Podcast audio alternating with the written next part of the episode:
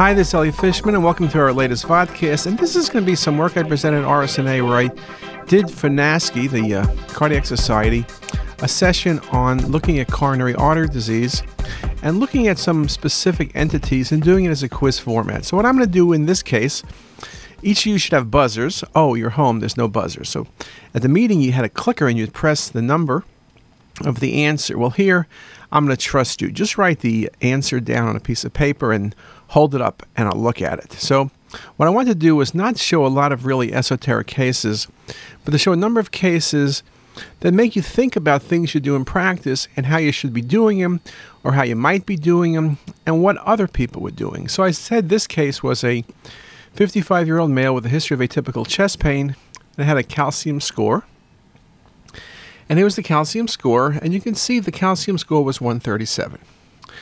The question I asked you here was in doing a CTA, now, this patient was going to get a CTA, the question was do you really need to do a calcium score? By current cardiac guidelines, are you required to do a calcium score before performing a CTA? Well, the answer is no, you're not required to. I'll tell you what our experience is and what others do as well. Younger patients, we don't do a calcium score. That's just the way it works. On anyone under 30, there's no calcium score because the chance of calcium is low, and if there was faint calcification, you could see it. Everyone else, we do a calcium score. Many institutions do not do calcium scoring. They say, well, hey, you're doing a CTA. What good is a calcium score? It's not going to add anything. And these days, with radiation dose dropping so much in cardiac CTA, uh, the calcium score is 20 to 50 percent of the dose, so it's not maybe a good idea to do it. Well, other people will say the reason they do it is in the face of a normal study with no stenosis. If you have calcification, you could put the patient into different categories, the typical Agatston uh, scoring, and then manage the patient based on that information. So, again, we do it, most people do it, but it is something to consider. I then asked the next question based on the image and an Agatston score of 137. You just saw the case. What's the likelihood of stenosis? And I gave you four different choices, and the fourth choice was impossible to determine. And in fact, that's the right choice. No doubt, the higher the Agatston score, the more likely you are to have significant stenosis, but there is no one to one relationship. We have many patients with a zero score with significant stenosis and patients with a high score and no stenosis. So, again, what calcification does with the Agatston scoring system is put you into risk categories for managing you, the patient, but it really can't predict stenosis. So, that's a very, very important thing to remember. There are a number of articles talking that the prevalence of coronary artery disease in non calcified segments is substantially lower than in segments with mild, moderate, or severe calcification. That is, the more calcification you have, the more likely you are to have stenosis. Not a surprise. But again, the calcium scoring works more into the triage. It's different than predicting stenosis. And so, one way of looking at calcium scoring, a very good article you should read is by Nasser. Recent article that made the point about the risk of coronary artery disease. Next 15 years, 25 million people will die of stroke or heart disease. And they talk about that in half of the individuals, the initial presentation of coronary disease is either myocardial infarction or sudden death. So, again, we need to figure out better ways of managing the patients. But the issue, of course, is that with current risk factors, depending how you look at it, between 20 and 35 percent of patients will not be recognized and can experience major events. And so we always have looked for other ways of trying to triage patients. And of course, calcium scoring was one of the things initially described by Agatston that indeed has a tremendous ability to predict risk in vulnerable group, groups, any information beyond global risk assessment methods. And the authors go on to say that emerging data suggests there are individuals considered to be in the low risk group who benefit from calcium screening, particularly those with a family history of premature coronary artery disease and women younger than 60 years of age. So, again, what calcium scoring really does, it increases your risk analysis. That is, if you have a patient who has relatively low or moderate risk and you have a high calcium score, then they'll be treated more aggressively. So, again, what calcium scoring will never do is lower your risk stratification, it'll only risk raise your risk stratification. And so, again, It's been very helpful at predicting future events and has the potential to reduce downstream costs and testing. And the authors do make the point that a zero calcium score is perhaps the most powerful negative risk factor for development of an event. Okay, that's perfectly true, but then you have to take this a step forward or maybe a step backward and recognizing that the absence of detectable calcification does not exclude coronary artery disease because plaque can be present and be non calcified, or the fact is we use calcification as greater than 130 Hounsfield units. What if something's 100? It's not going to be picked up as calcification. And this article by Kelly does make the point that um, it's very important to recognize this. And again, they looked at a number of patients to look at whether this indeed is possible. Can you have a zero calcium score, have significant disease? And they looked at a large series of patients, 729. Uh, 325 had a normal calcium score, and half of these patients had non calcified plaque when you did a coronary CTA. And that's not that uncommon particularly in older patients, you see some plaque. Plaque is a feature of aging, so you will see non calcified plaque. And it ended up eight patients had to undergo angiography with invasive angio and coronary stenting. So, again, it's very important to recognize that a zero score is terrific, but it's not perfect. And then you can go one step further. If I ask you the question, is there a difference in calcium score significance between different population groups like whites and African Americans? And in fact, the answer is indeed yes. Articles have shown that calcium scoring may yield an underestimation of total plaque burden in African Americans, and we've seen this in Baltimore very much as well. And the study also showed that the uh, plaque burden and composition differed between African Americans and white patients, with relatively more non calcified plaque in African Americans and more calcified disease in white patients. But the total plaque tended to be about the same. But again, it's this distribution of calcified versus non calcified plaque. So that indeed became very important. So let me show you another case. Here's a case with a calcium score of 1186. And there are the images. And so I'm going to ask you a couple questions. And I just want to know how you practice. 62 year old male had typical or atypical chest pain. Agatston scoring was done at 1186. Will you do the coronary CTA? And that question revolves around the fact do you have a cutoff?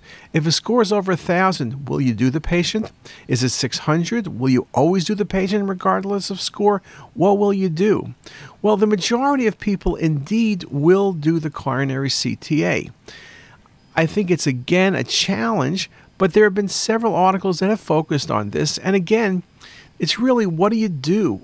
In your practice. Now, I do know some insurance companies, I'll show you the questions. Some insurance companies are saying you should have a score, and above a certain score, you shouldn't scan the patients. But again, for coronary CTA, but again, that still is not the state of the art and not what people are doing.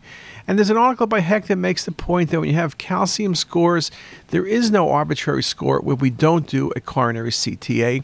But it does make the point that the studies are much more difficult to interpret and to analyze. And if you're first getting started, you want to be you don't want to be doing high scores because your chance of being successful is going to be much less. So when you look at this case with that high score of 1186, look what happened on the CTA. Look at that critical stenosis in the LAD. Very nicely shown. Now, there are areas where there's dense calcified plaque, and I would have a hard time analyzing those areas, but these areas between plaque are so nicely seen that in this case, when you look at all of the images I did, you can really show very nicely a critical stenosis. This patient underwent uh, angio and had a stent placed a few hours later. And again, the calcium score was not a factor. Now, question about the impact of coronary artery calcification, the quality of a cardiac CTA. Again, it's the distribution to me, not just the number. A single eccentric plaque like this, score of 157, or a number of plaques like this is not going to bother me. But a case like this, look how extensive the calcification is. You don't even see the lumen of the vessel and the score is really high, but this is really the one that's going to be almost impossible. Sure, in the ER setting where you're trying to triage normal from abnormal, the chance of calling this a normal study is indeed going to be about zero. Some articles, like this one by Vavere, the clinical utility of CT angio to identify a patient with obstructive coronary artery disease has been shown. However, its utility for determining the presence of coronary artery disease in a segment limited by the presence and extent of coronary calcification is indeed the challenge. And so, really, uh, they made the point that when you have significant calcification, it decreases agreements between CTA and quantitative coronary angiography for stenosis of at least 50%. Now, that's a problem. The future maybe has some optimism. Iterative reconstruction, this post processing technique, uh, can be used in these patients, and it can be very helpful potentially in analyzing heavily calcified vessels. With iterative reconstruction, our experience has been the beam hardening artifact is much less. There's great potential for being able to look at stenosis better. Okay? Now, one thing people have spoken about in the past was using calcium scoring for triage, particularly in the ER setting. So I asked the question can it be done? Can you use a zero calcium score for discharge? People wrote articles about that, but of course the answer is no because we already discussed that with a negative score, a zero score, you still can have disease. And I'll show you a couple examples. Look at the right coronary in this patient. I'll show it to you in a few different views, cross section. You can see 50% or greater stenosis.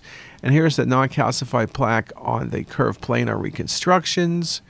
Again, significant non calcified plaque, but the Agatston score is zero.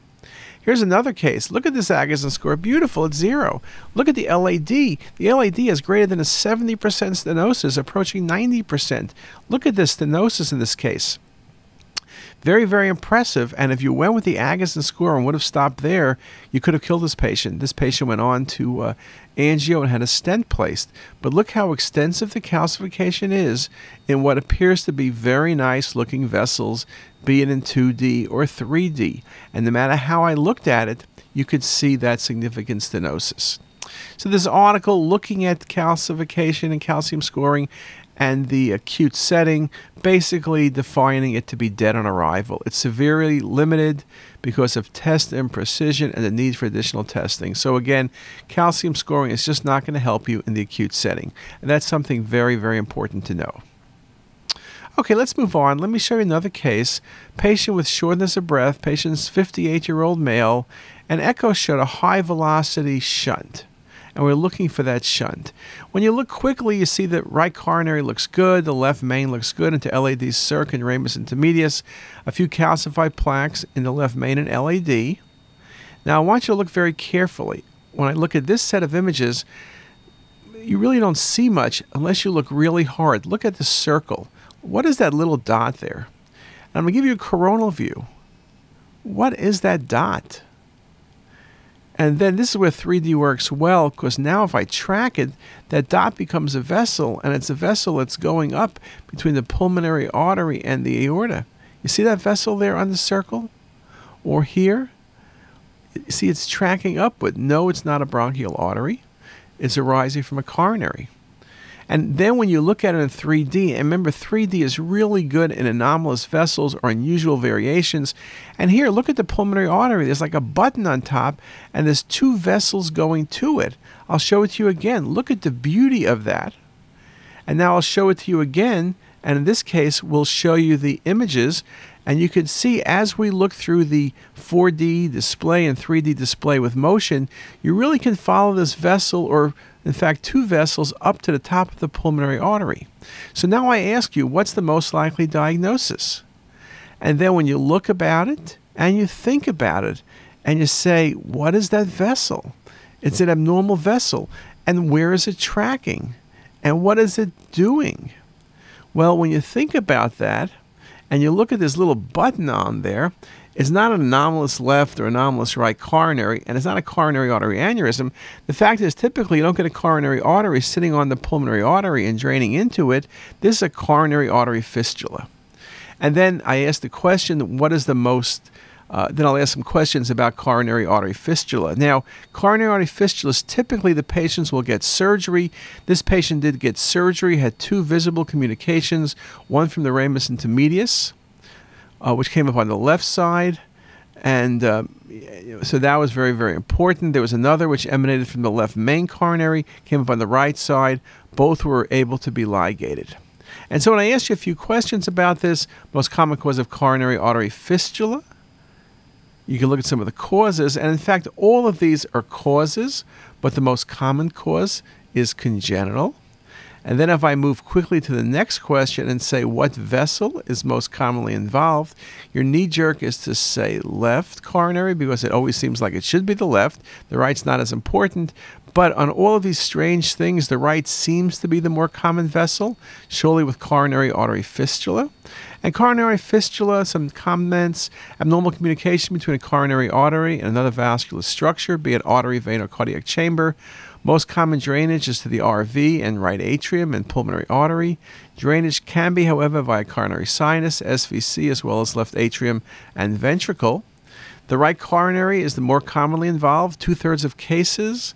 The, the artery is typically dilated and tortuous. Surgery is usually the treatment of choice, and patients can present with hemodynamic issues ranging from the equivalence of an ASD to VSD to myocardial ischemia.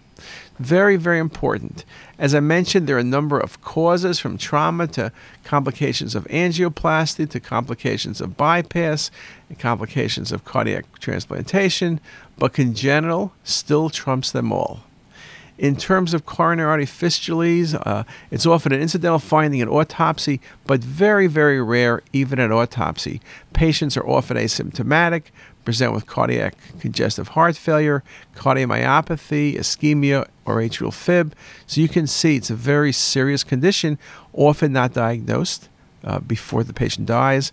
Now with CT, we're much better. Uh, 3D, I mentioned, is very good in looking at complex vascular structures, and this would be one of them. And here's another example of a coronary artery fistula off the patient's right coronary. Look how large that patient's right coronary is. Just a wonderful case. All right, let's do another case, and then maybe we should take a break. Um, patient with a past medical history of GERD developed pain after shoveling snow. She awoke in the morning, nausea and diaphoresis. They took her to the local emergency room. They did a cath, showed acute left circumflex occlusion, and she was transferred to our institution. Now, one good rule from this statement, this history, don't shovel snow when you're past like 12 years old. And so here's a good example, and look what happens. Look at the patient circumflex. It indeed is occluded, and you look at it a second time, it's occluded, but when you look at it a third time, you see why it's occluded. There's a coronary artery aneurysm, a circumflex coronary artery aneurysm causing it. In fact, there's two coronary artery aneurysms. So just a wonderful example of a coronary artery aneurysm that became uh, occluded and became calcified. And so that is the key finding, one of the key findings in this case, this coronary artery aneurysm. You can see the circumflex is occluded, but it's the aneurysm that is really critical. Though both parts are very important, obviously. And a very nice example of a coronary artery aneurysm, rim like calcification, nicely shown. So that was the answer. Now, in terms of some of the findings, the point being left main coronary divided into the LAD and circ, and the LAD appeared normal in caliber with no evidence of stenosis. Circ was occluded just past its origin, and the aneurysm identified. So aneurysms can occur, they can get larger, they can obstruct vessels, they can rupture. In this patient, it was felt to treat the patient conservatively would be ideal, and she was treated conservatively and is still doing well. Let me then ask you a few more questions before we break about coronary artery aneurysms. The most common cause worldwide, again, worldwide is the key, then it's Kawasaki's. Okay? And the most common in the US is going to be atherosclerotic disease. But there are a number of other causes from Kawasaki's to Takayasu's to infection to polyarteritis to Loeys Dietz. So there's a number of different possibilities. And, and so, again, how do you define a coronary artery aneurysm? A 50% or greater increase in coronary arterial diameter compared to adjacent segments. In terms of location, most commonly these involve the right coronary. Again, two things in a row with the right coronary is number one, followed by LAD and then circ. And coronary artery aneurysms are not uncommon, Overall incidence of 1.6%. Incidence among individuals imaged with angiography is as high as 5%. So it's not something you're not going to see in practice. And if you do PEDS patients, you can see Kawasaki's disease, which is in younger patients. Acute uh, uh, mucocutaneous lymph node syndrome is another name. It's a severe acute febrile illness. There are a number of things that happen to these patients. Cardiac abnormalities are number one on the list from effusion to mitral regurg to coronary artery aneurysms. And so you can see multiple aneurysms. You can see an eight year, 11 year old here with an 8 millimeter aneurysm nicely shown in the zoomed up views. And then you can see here with multiple aneurysms present by the circ and right coronary. And here you're only seeing the ones by the patient's right coronary. But again, multiple aneurysms, that's pretty uncommon from just atherosclerotic disease. The vascular causes are probably the most common. Very, very nice example in this case. I will show you that sometimes these aneurysms are occluded, like this right coronary artery aneurysm, and it looked like a mass on lateral chest x ray. And you could see why. It looks like a large node So you're thinking about that possibility and you follow it and say, gee, where's the right coronary? And this is a right coronary artery aneurysm. Just a beautiful example. Now, from coronary artery aneurysms, uh, complications range from thrombosis to embolic phenomena to spasm to rupture, including hemopericardium. Management will vary. Medical management is used first, and if that doesn't work, uh, grafts or bypass are done. So I think we've used up most of our time allotment. Let's take a break and let's come back in a little bit. See you then.